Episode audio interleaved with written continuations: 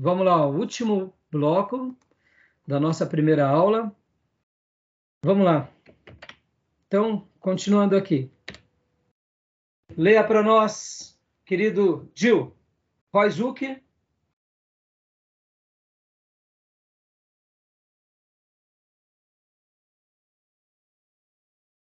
Não estamos te ouvindo. Milton Terry diz que a hermenêutica é tanto ah, assim. Leia para nós a primeira frase, porque você estava sem som. Primeira frase. Roizuki. Roizuki diz que o verbo hermeneu passou a significar o ato de levar alguém a compreender algo em seu próprio idioma, explicar ou em outra língua traduzir. Por isso que eu falei há pouco para vocês, meus irmãos, que a hermenêutica você você usa ela no seu próprio idioma, porque você está explicando no seu próprio idioma. Está fazendo a pessoa compreender. Pode ver que quer dizer isso. Você facilita a compreensão. Então continua. Milton Terry. Milton Terry diz que a hermenêutica é tanto a ciência como a arte. Na quantidade de ciência, enuncia princípios investiga as leis do pensamento e da linguagem e classifica seus fatos e resultados. Como a arte ensina como esses princípios devem ser aplicados e comprova a validade deles, mostrando o valor prático de que tem a elucidação das passagens mais difíceis. Portanto, a arte da hermenêutica desenvolve e constitui o um método exegético e válido. Joia, até aí.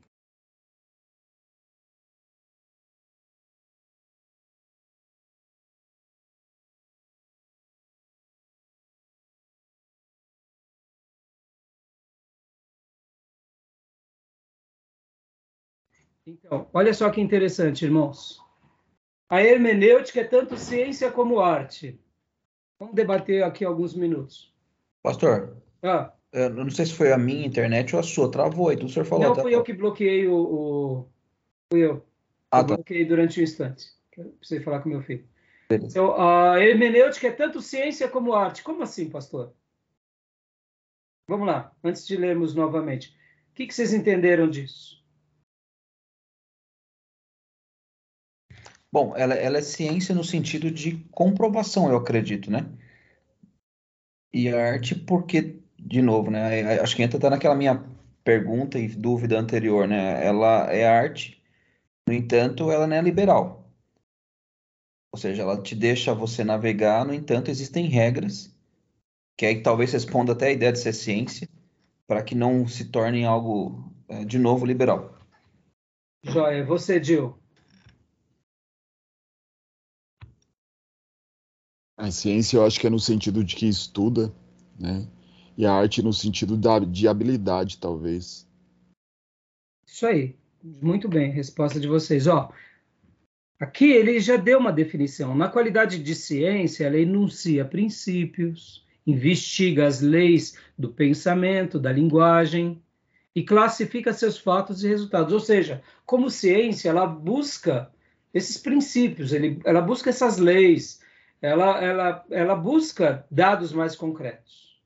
E como arte, ela ensina como esses princípios devem ser aplicados e comprova sua validade, mostrando o valor prático que tem na elucidação das passagens mais difíceis. Ou seja, vou dar um outro exemplo, vocês vão entender bem. Homilética. Homilética, ela é ciência, mas ela é arte. Como assim? Dentro da ciência, você tem o quê? Toda a construção da oratória. Na homilética, você procura ter uma introdução, você procura ter uma objetividade, você procura ter os argumentos, você tem uma tese, e depois que você fez tudo isso e apresentou ao povo, você procura ter uma conclusão, e você procura fazer uma ponte no que você falou para a linguagem de cada um, ou seja, o que aplica na vida de cada um. Isso é ciência. Ou seja, você teve um começo, um meio e um fim, e uma aplicação. Tá bom. Mas ela é arte como? Ela é arte porque você vai lá e se comunica. Você fala, você gesticula, você impõe a voz, você se emociona, ou, ou você se ira, ou você bate no texto porque você está você tá ali naquele momento de, de, de, de, de é, inspiração. É arte. Tá entendendo? É arte. Pode ver que o, o, é, o, ninguém prega igual a ninguém. Por quê? Porque cada um tem um DNA, cada um tem um jeito. É, o mesmo sermão o pastor dá para o pastor Johnny e dá, eu dou para o Dio. Pregue esse sermão, cada um vai pregar de um jeito. Por quê? Porque tem a ciência, mas tem a arte. A homilética, ela tem essa característica também, assim como a hermenêutica. Ela é ciência, mas ela é arte. Então, é, na hermenêutica, a gente vai ter as, as leis de interpretação. Mas a gente vai ter a arte porque a gente vai, vai tentar o quê? Passar esses princípios e aplicar eles de uma forma em que o que eu fiz há pouco quando eu li o texto de Romanos com vocês. O que, que eu fiz ali? Eu apliquei. Ali foi o quê? Ali foi arte. Mas foi ciência também. Ali eu tentei mostrar, não só no texto de Romanos, mas na passagem também de Lucas 15, que o tradutor ele não está errado. Por quê? Ele colocou ali um, um certo homem, mas porque é a maneira que se fala. Ou seja, eu, eu não desprezei o tradutor, eu compreendi a mente do tradutor. Porque estou usando das leis da interpretação, do que ele enxergou, estou fazendo a correspondência no nosso idioma. Eu poderia ser limitado falando, tá vendo? Aqui o, autor que escreveu aqui os melhores manuscritos colocou um 1, tá errado. Ele pecou, porque ele acrescentou. Tá entendendo? Parece que é, é, então é arte nesse sentido de que a gente não está engessado, mas a gente segue um princípio. Colocar um, um, um, certo homem fere o texto não fere. Por quê? Certo homem, um certo homem, porque é uma parábola. Não está ferindo a ideia central do texto. Agora, se colocasse um certo homem e mulher, e aí, aí, aí a gente está colocando outra ideia. Se, ou se não, um certo anjo. Opa, mas o texto sagrado falou homem. O tradutor colocou anjo. Por quê? Vocês estão entendendo? Deu, deu para entender? Ficou claro? Então, a hermenêutica ela é ciência, sim, mas ela é arte. Você usa de princípios, de técnica, mas você também tem um lado artístico, o lado que você aplica às pessoas. Aqui uma frase de João Paulo II, lê para nós, Gil.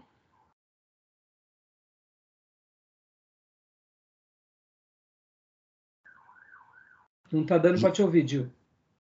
João Paulo II disse que é uma tarefa da igreja, pois ela consiste em estudar e explicar a Santa Escritura de maneira a colocar todas as riquezas à disposição dos pastores e dos fiéis. Ou seja, ele está falando que a hermenêutica, a igreja tem que fazer isso, que é uma tarefa da igreja que tem que explicar a Santa Escritura de maneira a colocar todas as riquezas à disposição, tanto dos pastores quanto dos fiéis. Ó, seria tão bom, né, se de fato a igreja fizesse isso, a igreja católica, não? Agora, fica a crítica aqui. Fica a crítica. E as igrejas evangélicas têm feito isso? Entendeu, irmãos? É uma coisa que a gente tem que pensar. Antes de falar deles, né? A gente tem que olhar para o nosso umbigo e ver como que estão as nossas igrejas, tá bom? Vamos lá, o objeto da hermenêutica. Leia para nós, pastor Johnny. Para que serve a hermenêutica?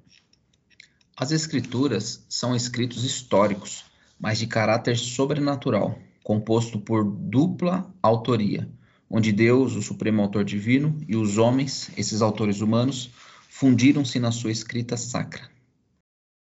Ou seja, né?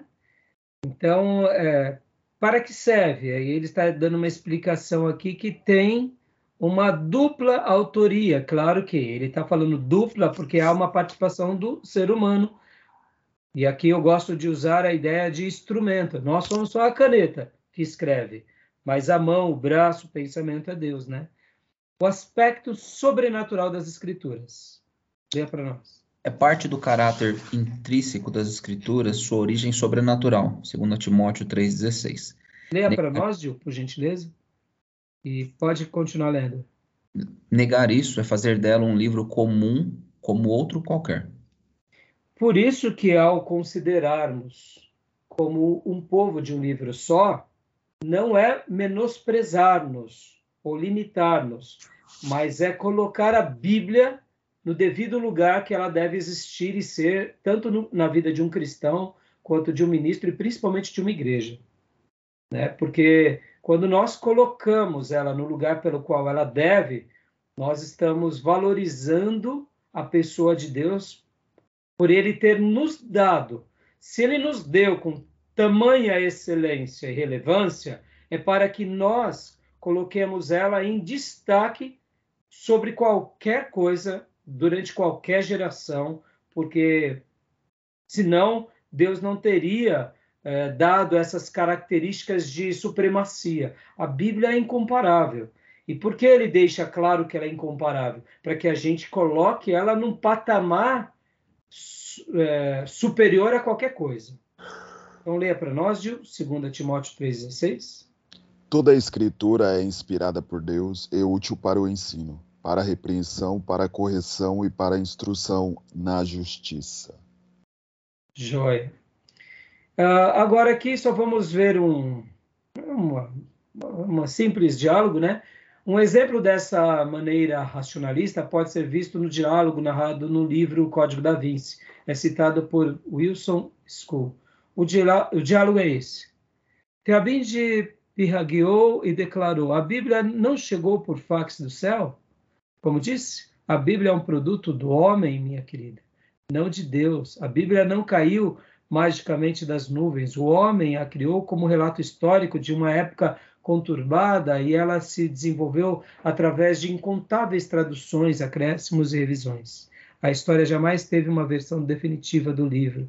Oh, sim. É aquele é, o Código da Vinci, né? mostrando que a Bíblia não tinha essa característica.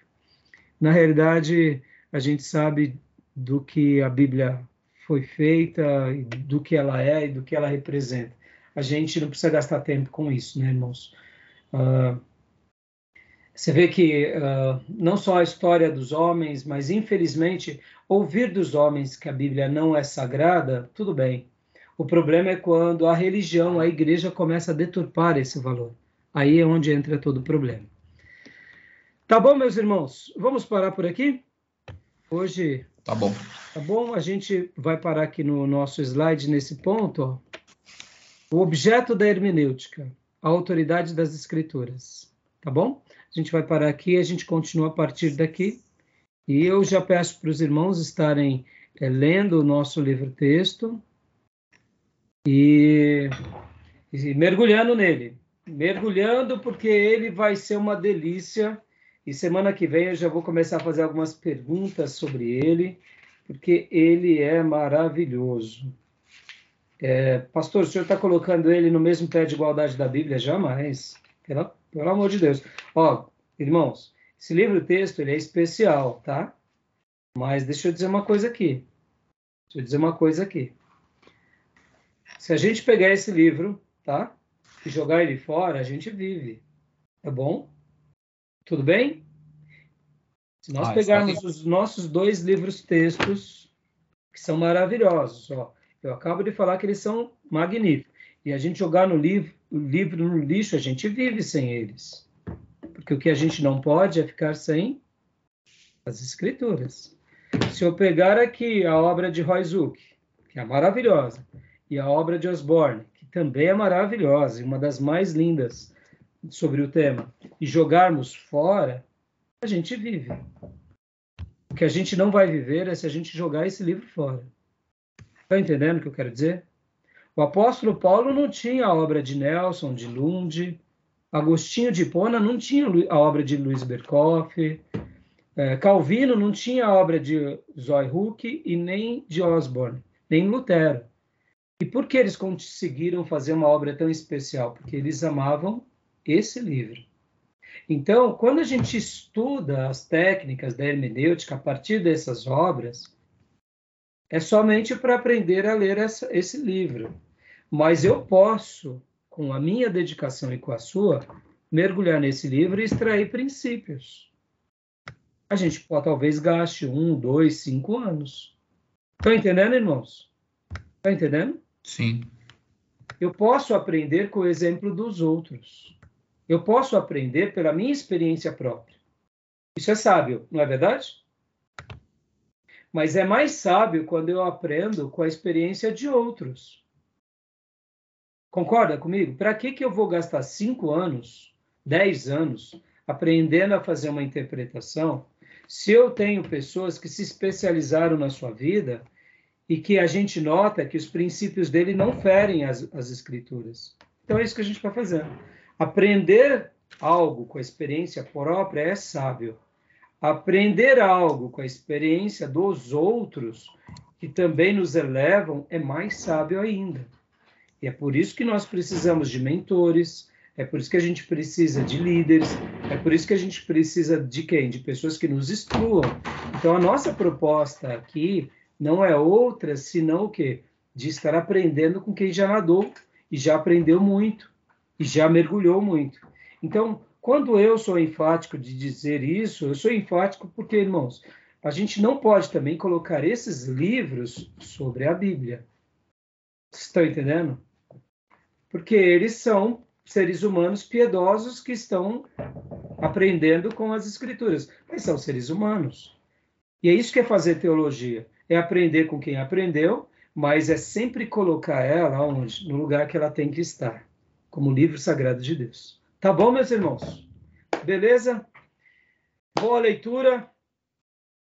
Que Deus nos ajude nessa caminhada. Reguem de oração, porque eu não tenho dúvida que vocês vão ficar apaixonados cada dia mais pela palavra de Deus. E isso vai ser o que vai dar a cada um de nós um ministério frutífero e realizado para a glória de Deus. Tá bom? Amém. Mais alguma dúvida? Agora lendo o livro, né? Vai surgir várias. Ótimo, então tá bom. Então, meus irmãos, até semana que vem, que Deus abençoe. Deixa eu fechar a gravação aqui, dar mais um recadinho para vocês.